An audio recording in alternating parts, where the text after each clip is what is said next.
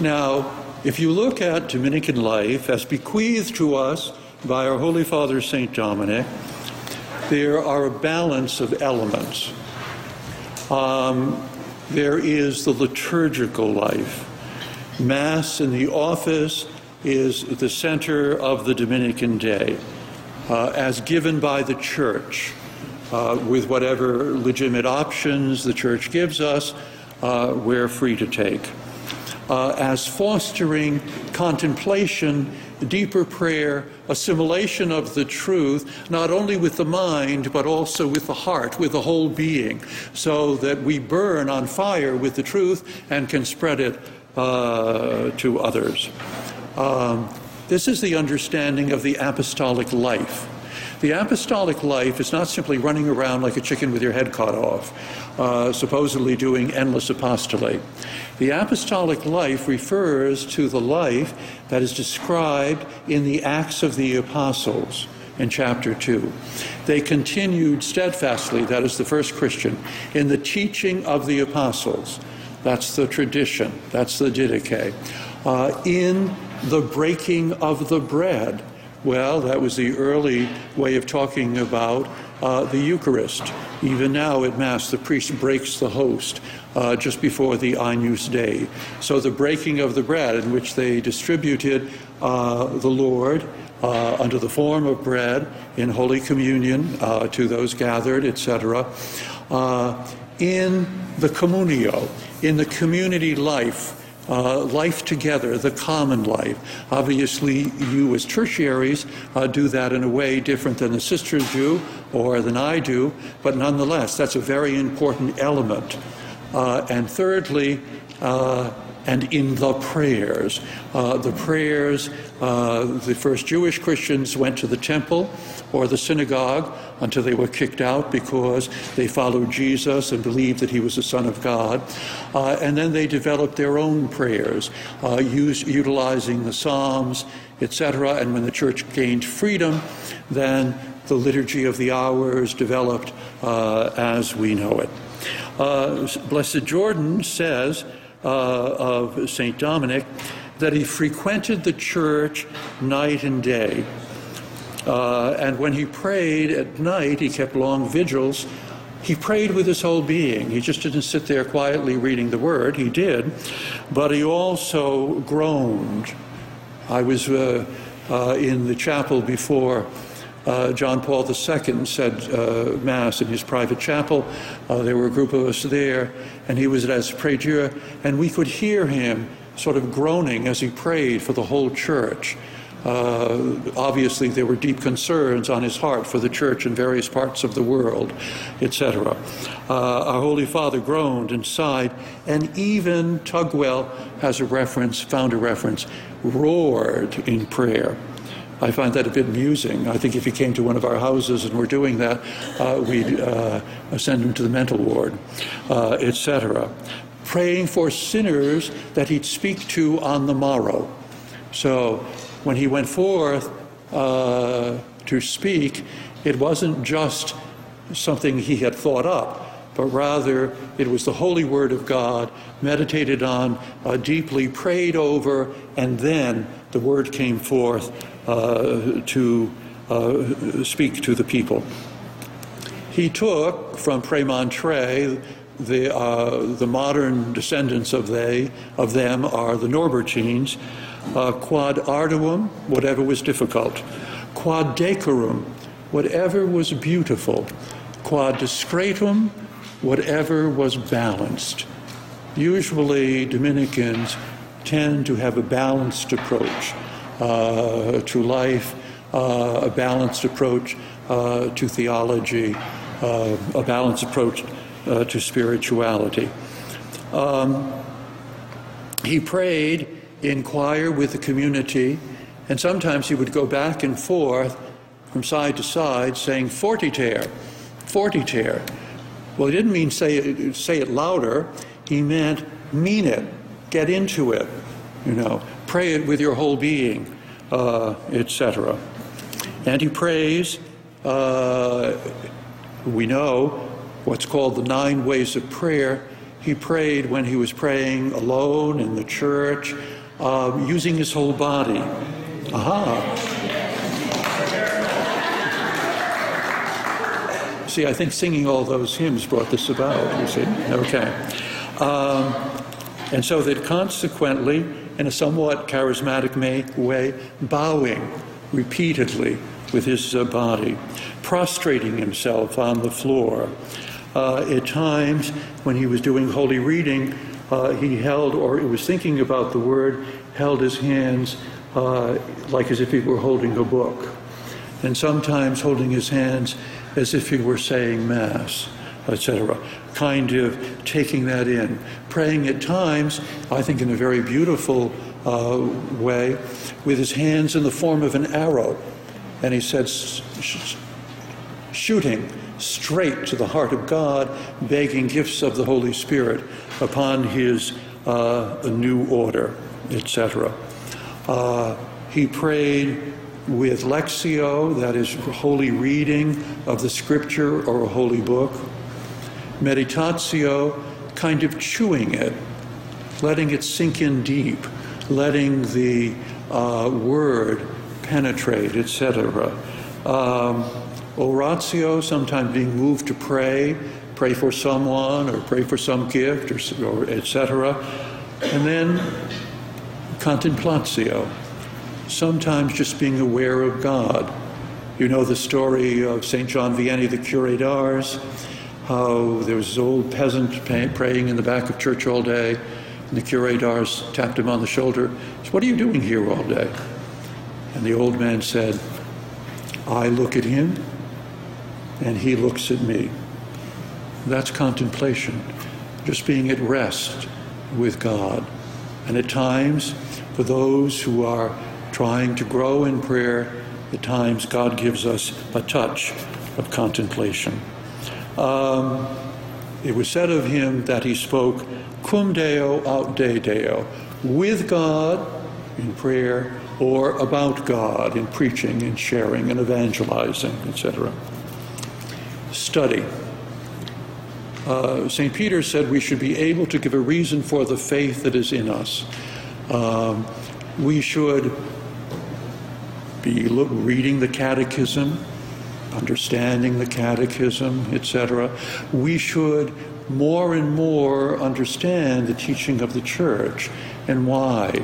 People kind of look to us. They expect us to be able to answer some of their questions. St. Dominic, whereas the Norbertines had a section on manual labor, he borrowed from their rule, but he didn't mercifully call us to manual labor. But rather, he placed in the rule, instead of that, study. Study for the salvation of souls, not just professional excellence, not just getting degrees, but an overflow of our reading, our overflow of Lectio, but being moved to understand more deeply, understand the teaching of the Church, which flows from the Scripture and from tradition, so that in a way. Nowadays, we're talking about evangelizing. Well, that's really simply nothing other than preaching, sharing the faith where you happen to be, etc. Father B. Jarrett said that St. Dominic didn't want his group just to be a stuffy study club, and that's the reason why the liturgy is so important. Choir, praying the liturgy of the hours, thank you. So that, in a sense, our study is watered by prayer. The Holy Spirit helps us in our study, not just so that we can rattle off syllogisms and wow our opponents, but rather deeply from the heart, the mind, together, come forth in a joyful explanation, proclamation, which draws people to the truth, converts them. It was said in the early life of the brethren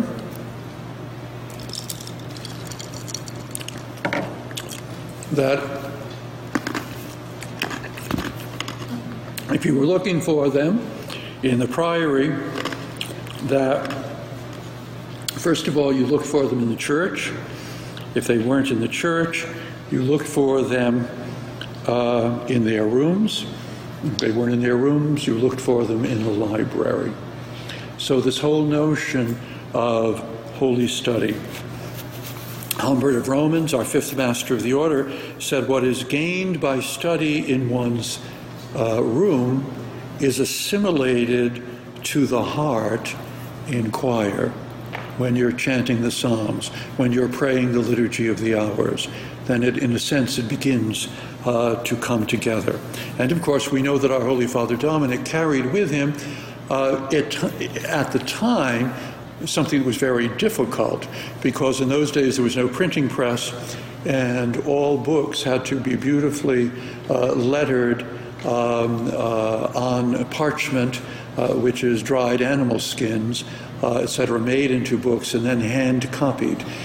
So books were very precious. But he nonetheless had the Gospel of Matthew, which he carried with him, and the letters of St. Paul, and he read and studied them. I once heard a very good conference by a Dominican on the fact that having the Gospel of Matthew and the letters of Paul basically were what you needed to proclaim the fullness of the gospel. And this man was a scripture scholar, etc. Then the common life, life in community, not private. We're born into a family. We don't just kind of pop into the world all by ourselves. We're surrounded by family. We have the family of the church, etc., which is really, in some ways, the sense of the dictum, outside the church there is no salvation, outside the body of Christ, outside of the sacraments of life. Now the Holy Spirit can deal with people who don't have the good fortune that we have, etc., to be in the fullness of the faith, and that's another whole interesting lecture one could give. But the whole point is, we need one another. We don't go to God alone, but rather we take with us the people that we've helped, and they take with us, they take with them ourselves, because how often others have helped us, how often others have loved us, have helped us to grow, have helped us to repent, have helped us in many ways that we don't realize. And so that consequently, we reflect the church. And living in community is a wonderful thing. It also has a few of its crosses. In some ways, living in a family the same way. There was a psychological institute who studied our life in the Midwest, the brethren living together. And they said that we help one another by the sandpaper technique.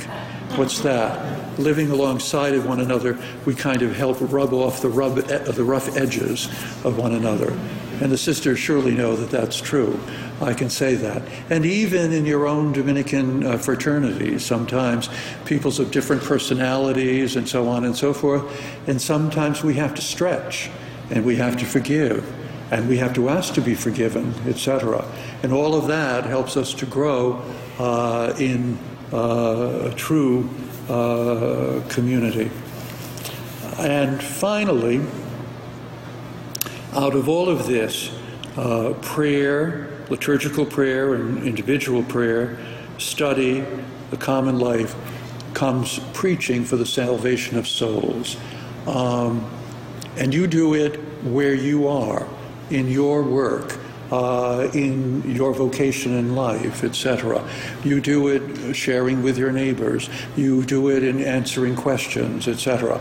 At times you quietly witness to something. And at times people look to you when they want to know the answer. So that we do that, and we do it that is with the truth.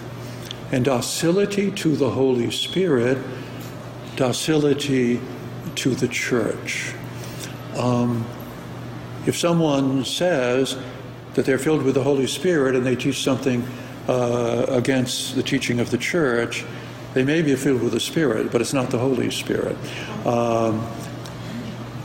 Docility to lawful authority, the Pope, the bishops, religious superiors, and so on and so forth, is the way of the Spirit. Dominic was always in medio ecclesiae, in the middle of the Church, that is, in the heart of the Church, and he wanted us to be. He was very honored when Pope Honorius gave him Santa Sabina, because that ancient basilica had the Pope's family villa attached to it, and he saw that as a special mark from the Holy See. He made many trips to Rome to make sure that what he was doing in his new foundation of preachers was completely according to the mind of the Church. There were over 30 letters, or 30 bulls they were called because of the stamp attached to them, having to do with the Holy See's confirmation of Dominican work. St. Catherine called the Pope the sweet Christ on earth. Now, being in union with the Pope means being in union with the solid teaching of the Pope as handed down through Scripture and tradition. It doesn't necessarily mean agreeing with every opinion. At times, Catherine was not afraid to withstand the Pope to his face and tell him that he ought to leave Avignon and get back to Rome, and eventually he did. So that consequently, but nonetheless, you have that love of the Church, etc. And so then, like St. Thomas, we can preach a kind of sacra doctrina, a holy doctrine, which is also a sana doctrina. What is sana? Healthy. Healthy, good. You want healthy, good food. You want the truth that nourishes your mind. You don't want ersatz. You don't want half-truths. You can't build your life on something that's half-true, etc. You can, but you come to ruination, etc. And so we want to be in the fullness of the truth in the heart of the Church. I had an experience once when I was in Washington, and it's appropriate to say this on the feast of St. Scholastica, the sister of St. Benedict. I went to the nearby Benedictine Abbey. They had invited me, and it was for Vespers and supper, and it was beautiful. We lined up 2 by 2 in the corridor. We came in very solemnly, bowed 2 by 2, went into choir. Everything was done very sedately, lovely Gregorian chant, etc. I think there might have been Benediction of the Blessed Sacrament after, I can't remember. But anyway, all was done in great decorum. And then after we processed out, we had a lovely meal. It was very tastefully done, the food. But the whole thing was a great decorum. And the next day, I was at the Dominican house, and we kind of filed into choir somewhat haphazardly. We chanted the office. It was beautiful. It moved right along. It was rather brisk, etc. And then after, the brethren all piled out into to breakfast. And I saw the difference between the two. One had the wonderful charism of peace, pox. Everything was very calm, etc. But with Dominicans, it seemed to me, there was more joy, a certain joie de vivre, etc., living in God, living in the Holy Spirit, living in His truth, etc. And that's what our heritage is. As St. Catherine saw that in the broad and spacious garden of St. Dominic, there were many different flowers. Everybody doesn't have to be a rose or a violet. You can be a snapdragon as well. There are all kinds of wonderful flowers, or maybe a fern, who knows, in the garden. Not everybody is the same. Father Clarisac said, the Dominican spirit is so broad that it's found in all the Dominican saints, but differently. So St. Dominic had all of these virtues together, and his virtue of preaching is borne out by Vincent Ferrer, the virtue of study by St. Thomas Aquinas, the virtue being an extraordinary wonder worker, in some ways miracles as well as preaching, Vincent Ferrer, etc. Mystic love of the Lord Jesus, St. Catherine of Siena, etc. And Clarisac's point is that not all the Dominicans as saints are the same, but in some ways we all mirror the charism of our Holy Father, St. Dominic. Some people worry about religious life disappearing and the life of the lay movements sponsored by them, the tertiaries, Dominican laity, and what have you. The great Lacordaire, Dominican of the 19th century, said, and he meant it of us, not just of monks, monks like oaks are eternal. So some orders rise up and disappear, but I think we're going to be around for a while. So and we will be, if we live this spirit, etc. Now, even with all of our singing and everything, I am letting you out 5 minutes early. The break is supposed to be at 10 o'clock, and it's 5 minutes before that. So use your 5 minutes well.